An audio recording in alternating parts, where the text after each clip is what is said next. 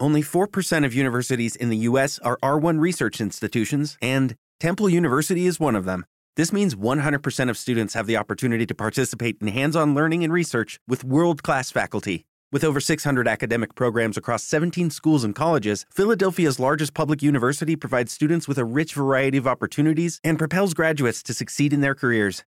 Temple University. Schedule a campus tour today at admissions.temple.edu/visit.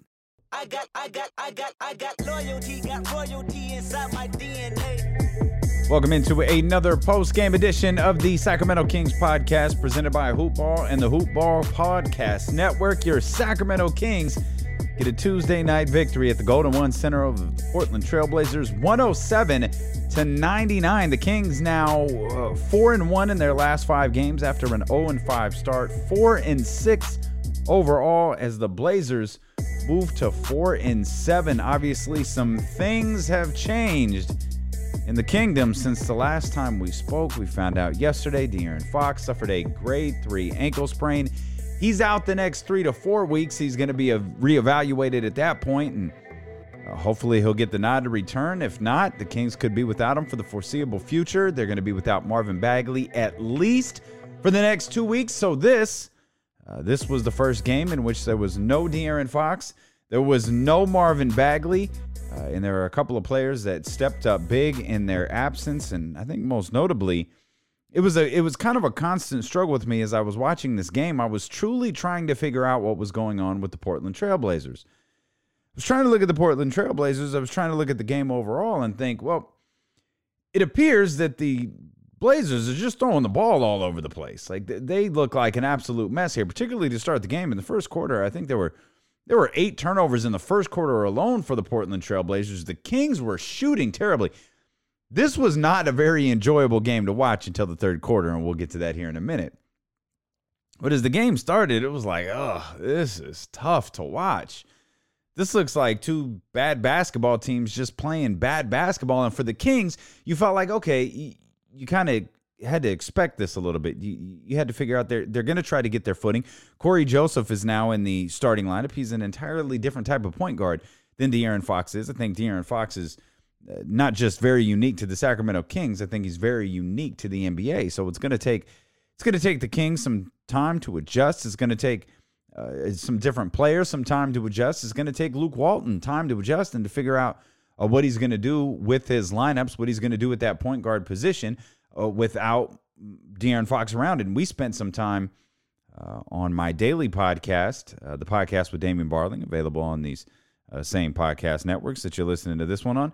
We, we speculated, are we going to see Bogdan Bogdanovic carry the ball a lot? Are we going to see Bogdan Bogdanovic stay on the bench to carry the load of, of scoring coming from them? Are we going to see Cory Joseph? Or are we going to see more minutes from Yogi Ferrell? And there was a point – until late in the third that I was convinced Luke Walton hated Yogi Ferrell. And I was trying to figure out like what did Luke what did Yogi Ferrell do that Luke Walton hates him?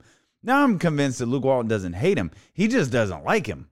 Eh, because I keep looking at this game like, why isn't Yogi Ferrell getting more run? I thought when he and he got a good stretch in eh, eh, at the time that I was trying to form a a Yogi Ferrell thesis, he hadn't played very many minutes. And in the minutes that he played, I thought that he was effective.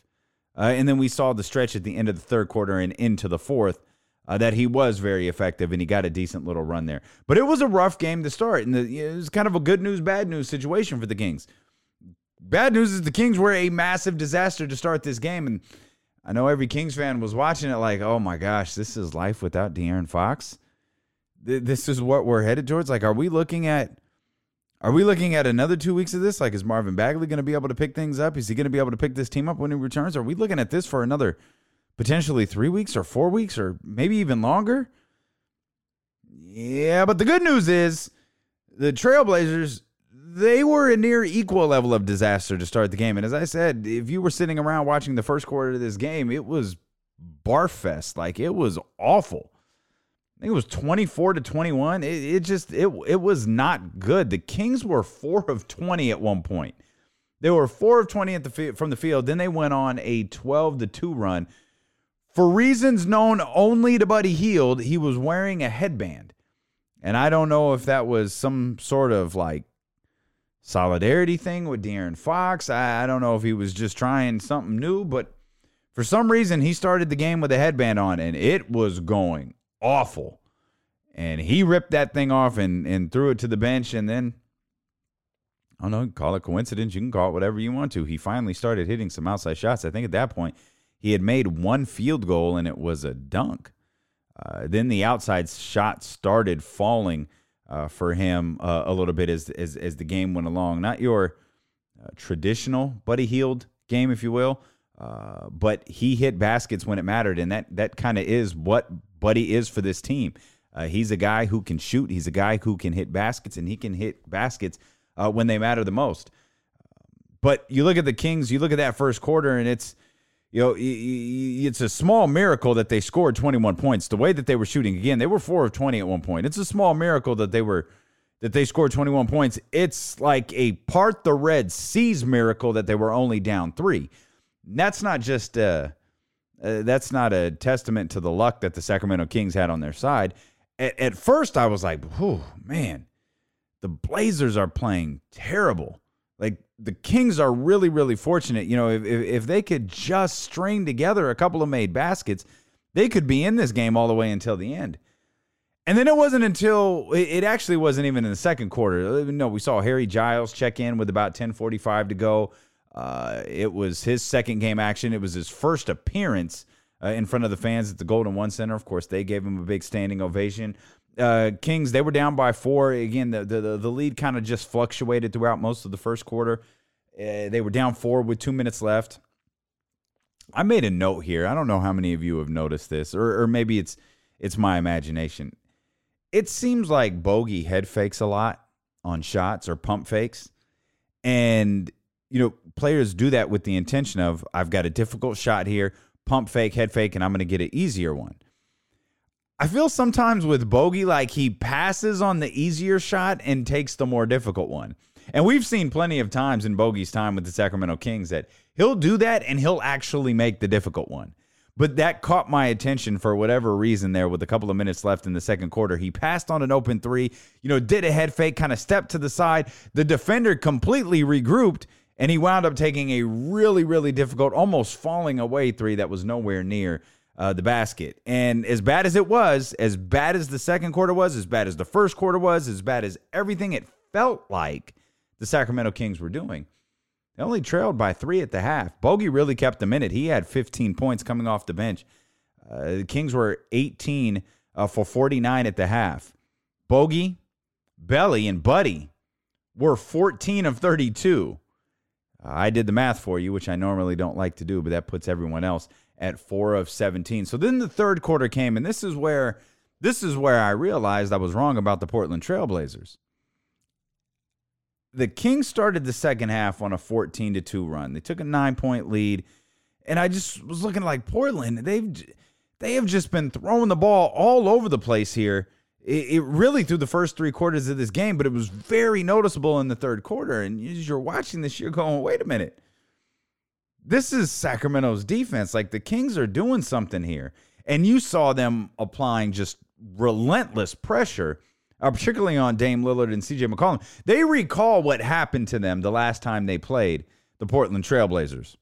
Dame Lillard and CJ McCollum made life miserable for them in the third quarter.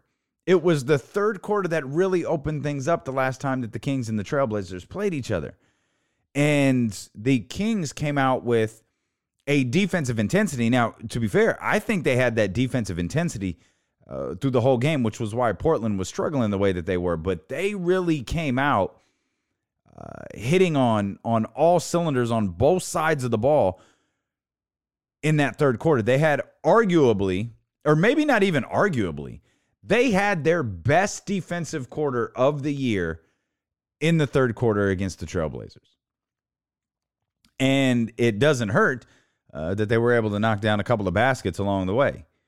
Uh, that defense was creating offense. Now we don't have the, you know, the the speed up and down the court team that we had last year. Obviously, you're not going to have that a- at all with De'Aaron Fox. But the way that they were without De'Aaron Fox, but the way that they were forcing turnovers and the way that they were pressuring the Portland Trailblazers, they were able to get a, a, a high volume of shots, and they were able to get 35 points up in that third quarter, and it was the the the final tally for that third quarter was 35 to 21, and even that in and of itself is a bit deceitful because Portland was make they were doing everything they could to get baskets there in the final seconds, which they ultimately did. I think they scored six points in the final 20 some odd seconds. So the, the, the 35 to 21 really isn't even truly it's not really truly indicative of how dominant the Kings were in that quarter. And the dominance that 35 points it looks really sexy in the box score. And when this game is long as is long you know forgotten you'll think oh yeah Kings put up some good points there. It was the Kings defense in that third quarter uh, that one opened this game up uh, and two really started to change my okay this is this is what Luke Walton was talking about when I got agitated over and over and over again listening to Luke Walton talk about well this is the you know, we're making progress in practice and we want you all to be patient. The patience wasn't coming from, you know, the pace. The patience wasn't coming from what everybody is clinging to from last year. The identity that the Sacramento Kings had last year, it's not here. And I don't think it's going to be here. It's certainly not going to be here for the next two to three or four weeks or however long De'Aaron Fox winds up being out. It's not going to be here for that because you can't have that type of identity. You can't have a speed identity without De'Aaron Fox out there on the floor. Luke Walton, I think, is trying to establish an identity of defense. And we've seen we've seen through stretches, quarters. I wouldn't go so far as to say we've seen a full half of really good defense. We've seen improvement on the defensive end uh, through various stretches. Uh, they had a, a, tremendous run there against Denver, uh, a tremendous run against Toronto, where they played really good defense. Uh, let's head out to Luke Walton and see what he had to say after the Kings go to four and six on the season. Um, every day since day one of training camp, and um, the first two minutes needs to get a lot better. But that's, I mean, that's why not only tonight, I feel like slowly. Um, even if our numbers haven't really shown it, guys are starting to understand and, and really um, make you know make steps as far as individual defense and team defense. And tonight, you know, we started the game. We couldn't make we couldn't make anything. Um, great shooters, wide open shots, and that's why defense is important. And I thought Cory did an unbelievable job. He was 0 5 for most of the game, but he was he was everywhere. Um, Richaun Holmes, what he was doing to try to uh, not let Lillard get any open threes is really hard for a big man to do, and he was excellent at it all night. I thought Belly and Bogi uh, both had great games. Yogi was ready to go, um, but we set, you know, we set at least a competitive. Every night won't go like that, but the the competitive level that we played with on the defensive end tonight, that needs to be a steady constant for us. Um, and it was good to see the team be able to rely on the defense to win against a very, their record might not be great, but that's a very good basketball team over there. I can hear you. Katie Hunter, Kings TV. Um, defense, obviously, you expend a tremendous amount of energy, especially at this level. Is it easier for you to preach it and, and have them buy into it when it produces the ease on offense that we saw tonight? Um, the, yeah, I think it helps when guys experience that, when they see what defense can do, um, especially when a team's been a bad defensive team. You know, it, it, it there's habits that we need to continue to, to break and work on. Um, but what else? What also helps is having guys like Trevor, guys like Cory, guys like Harrison in practice every day. You know, well, it's one thing for coaches to stay on players every you know all the time. Um, you know, but for example, the other day, someone I won't call anyone out doesn't box out at the end of a drill, and Trevor snaps on him you know, says we're three and six. We don't think we have to box. You know, when I use different language than that, but when we have vets that have won championships that are reinforcing the same idea, I think that uh, that gets through the, to the team a little bit too.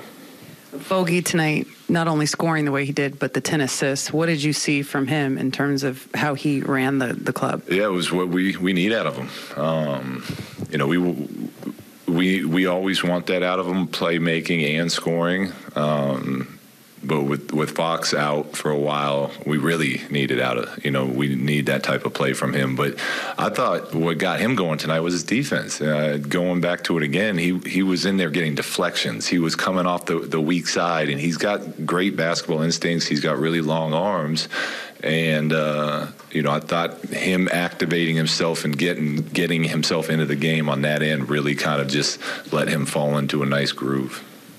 Luke, Sean Cunningham, ABC 10. When you talked about that slow start, what do you attribute it to for them all of a sudden kind of just turning it around? I mean, obviously there was defense, but I know it's a small sample size, but we've seen moments where they kind of sulk and go the other way when the ball's not falling. Yeah, there's, you know, it's what, what I keep, you know, we, we've seen it with this team, um, and, and we're getting better. And it's, you know, it was a great win for us, but, you know, it's, there's going to be tough nights, and we got a long way to go, and we know that. Um, but it shows that the team is growing, uh, that the team trusts each other as as a group, and um, you know something that would have affected us early in the season and turned into a 20 point first quarter deficit we we stayed steady and we stayed in the moment we talk about that all the time next possession what are we going to do on this possession and our guys are getting getting better at it Luke, there in the in the third quarter, you guys have struggled all year in the third, but uh, we're a third quarter team. I don't yeah. know if you knew that. We were. It seems like you guys went at them in the third quarter, especially you got to the free throw line. Harrison Barnes got to the free throw line a lot. Uh, what was it that was different there that you saw? Great halftime speech. Um, no, it nothing. We, honestly, we haven't even talked about it you know, to me, part of the problem was everyone uh, was making such a big deal about our third quarters that it kind of started putting pressure on us as a team. So we we made a point not even to talk about it. We made a point to get them out earlier so that it, they can handle their business as professionals. But um, Nothing different. Just you know, got, they came out and uh, and and we were the aggressors in that third quarter, and that's kind of where we we uh, to me, I feel like we we won the game and at least got ourselves put ourselves in a great position to win that game. Luke Jason Anderson, Sacramento Bee. Um, I don't have the number right in front of me, but the rebounding advantage for you in the third period was was significant. Was that a, a point of emphasis coming out of the, the locker room? It, it, yeah, and it has been since early. I mean, we, we, went to India, and Indiana beat us up all over the board. So that's been one of the constants. Uh, if you want to be a good defensive team, if you want to be a good team in general, you have to be able to rebound the basketball, finish possessions. So we're going to leave Luke Walton right there as he's talking about rebounding. I absolutely love. I, I feel like the opening part of the press conference was actually catered to us as we were just talking about uh, the, the defense. He actually addressed a couple of things that we've already talked about here on this podcast. He talked about uh, the the identity that he's trying to establish. That was the first thing that he launched into before any questions was asked. He sat down and talked about the patience that this team has been able to show while trying to get themselves together defensively, and they're not where he wants them to be. He's not where they expect themselves to be, but they're a lot further along than they were at the beginning of the season. They're a lot further along than they were five games into the season. Uh, and we have seen that, you know, evidence of that over the last five games where they're now four and one. He also didn't didn't specifically say it, but I, I think I can form my own conclusions here on this because I asked about Yogi Ferrell. I'm a big fan of Yogi Ferrell. I think he could be a great contributor to this team, but it sounded like, and you guys tell me if you think that I'm wrong on this, he fa- favors Cory Joseph over Yogi Ferrell uh, because he noted, yo, Yogi's ready because he's gotten plenty of DNP so far this season. Uh, we've seen quite a bit of run where, or quite a bit of games where Yogi Ferrell hasn't gotten any run. And I was certain that would change in a major, major way today uh, with the absence of De'Aaron Fox and it didn't change quite as drastically as I thought it would, though he did play, you know, you know, minutes into the teens. But it sounded like uh, he favors Cory Joseph over Yogi Ferrell because of the type of defender Cory Joseph is. Now you could correct me if I'm wrong if, on, on, that, or if you have a different interpretation. And I know I don't throw out this number enough, but if you want to interact with the with the podcast here, you can uh, twenty four seven. It's our text line. It comes right directly to me. I'll be the one responding to you. 916 888 5898. Again, that's 916 888 5898. Before we continue, quick shameless plug here. Uh, make sure you subscribe to the podcast, particularly on Apple Podcast or any podcast platform that you listen to this on, and allows you to rate and review it. Hitting the five stars there on Apple Podcast uh, takes exactly like a split second. Uh, you want to leave a review or rating? Uh, that, that takes about 60 seconds, 60 to 90 seconds. It would be awesome if you left us one. Uh, but the ratings are really important to us. We would greatly appreciate it if you're able to leave those. A quick programming note Friday night, the Sacramento Kings will take on the Los Angeles Lakers in Los Angeles. Uh, that will be a slightly later than normal start. That'll be a 7:30 start, so the podcast will be pushed back just a little bit. But as soon as it's over, of course, uh, we will bring you your Sacramento Kings podcast coming up on Sunday. Uh, and I will remind you of this on Friday. Come up on coming up on Sunday, the Sacramento Kings will take on arguably uh, perhaps not even arguably, the best team in the National Basketball Association, uh, certainly the best coach team in the National Basketball Association, the Boston Celtics. Uh, I will not be doing a post game show following that afternoon game. I'm going to be at that game.